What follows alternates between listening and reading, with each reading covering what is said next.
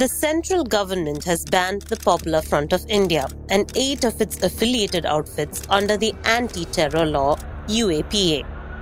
The action comes days after a country wide crackdown on the 16 year old PFI, the arrest of over a hundred of its activists, and seizure of several dozen properties.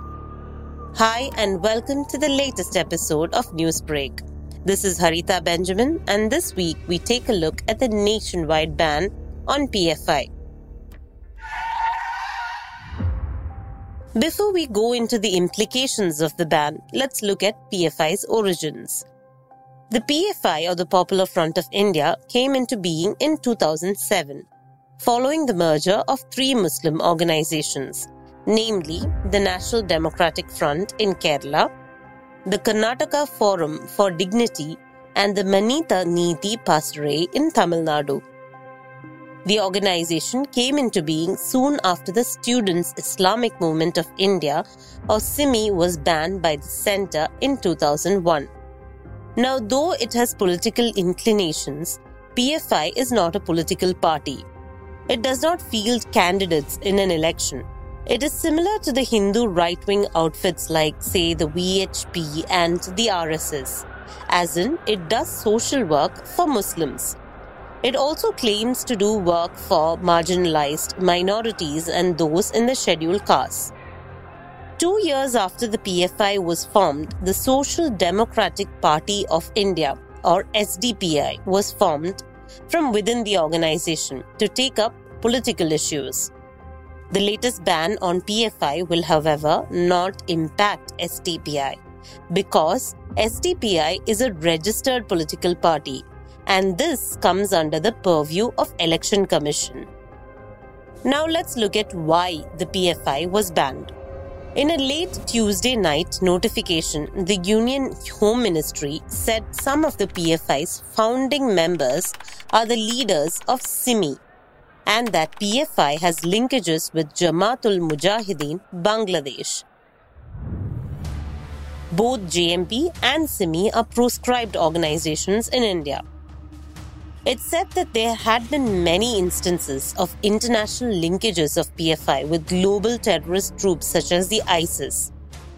Some of the key points which is mentioned in the notification are listed below. 1. The PFI and its associates or affiliates or fronts have been working covertly to increase the radicalization of one community by promoting a sense of insecurity in the country. 2. PFI and its associates or affiliates of fronts have been involved in violent terrorist activities with an intent to create a reign of terror in the country, thereby endangering the security and public order in the nation. 3. The Home Ministry claims that investigations have established clear linkages between PFI and its associates or affiliates. It said that Rehab India Foundation collects funds through PFI members. Some PFI members are also members of Campus Front of India, Empower India Foundation, and Rehab Foundation Kerala. The activities of the Junior Front, All India Imams Council, National Confederation of Human Rights Organization, and National Women's Front are monitored or coordinated by the PFI leaders. 4.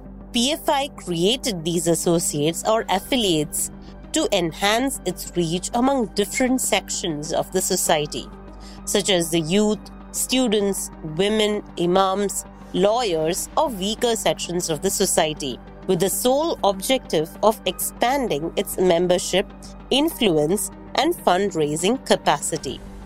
Now, the Centre, through another notification, has empowered the state governments to take action against these groups, which were affiliated with the PFI, and the possible action against them could be seizure of places and arrest of their members.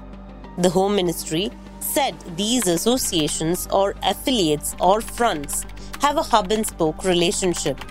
PFI acts as the hub and utilizes the mass outreach and fundraising capacity of its associates or affiliates or fronts to strengthen its capability for unlawful activities. And these associates or affiliates are the roots and capillaries through which PFI is fed and strengthened. Now, what does this ban mean? The ban makes PFI a terrorist organization and it would cripple its funding, recruitment, and various other activities. Anyone found associated with the banned organizations can be arrested with terror charges. PFI and its office bearers would not be able to organize protests, seminars, conferences, donation exercises, or even come up with publications. This is because after the ban order, central agencies and the state police can immediately declare the activities illegal. The bank accounts, properties, and offices of the PFI and associated organizations could be seized or attached and there will be travel restrictions on its office bearers. Now let's take a look at PFI's clout in Kerala. The organization has the most clout in Kerala, where it has multiple cases filed against the members of the organization for incidents of murder, intimidation, rioting, and for its connection with terror outfits.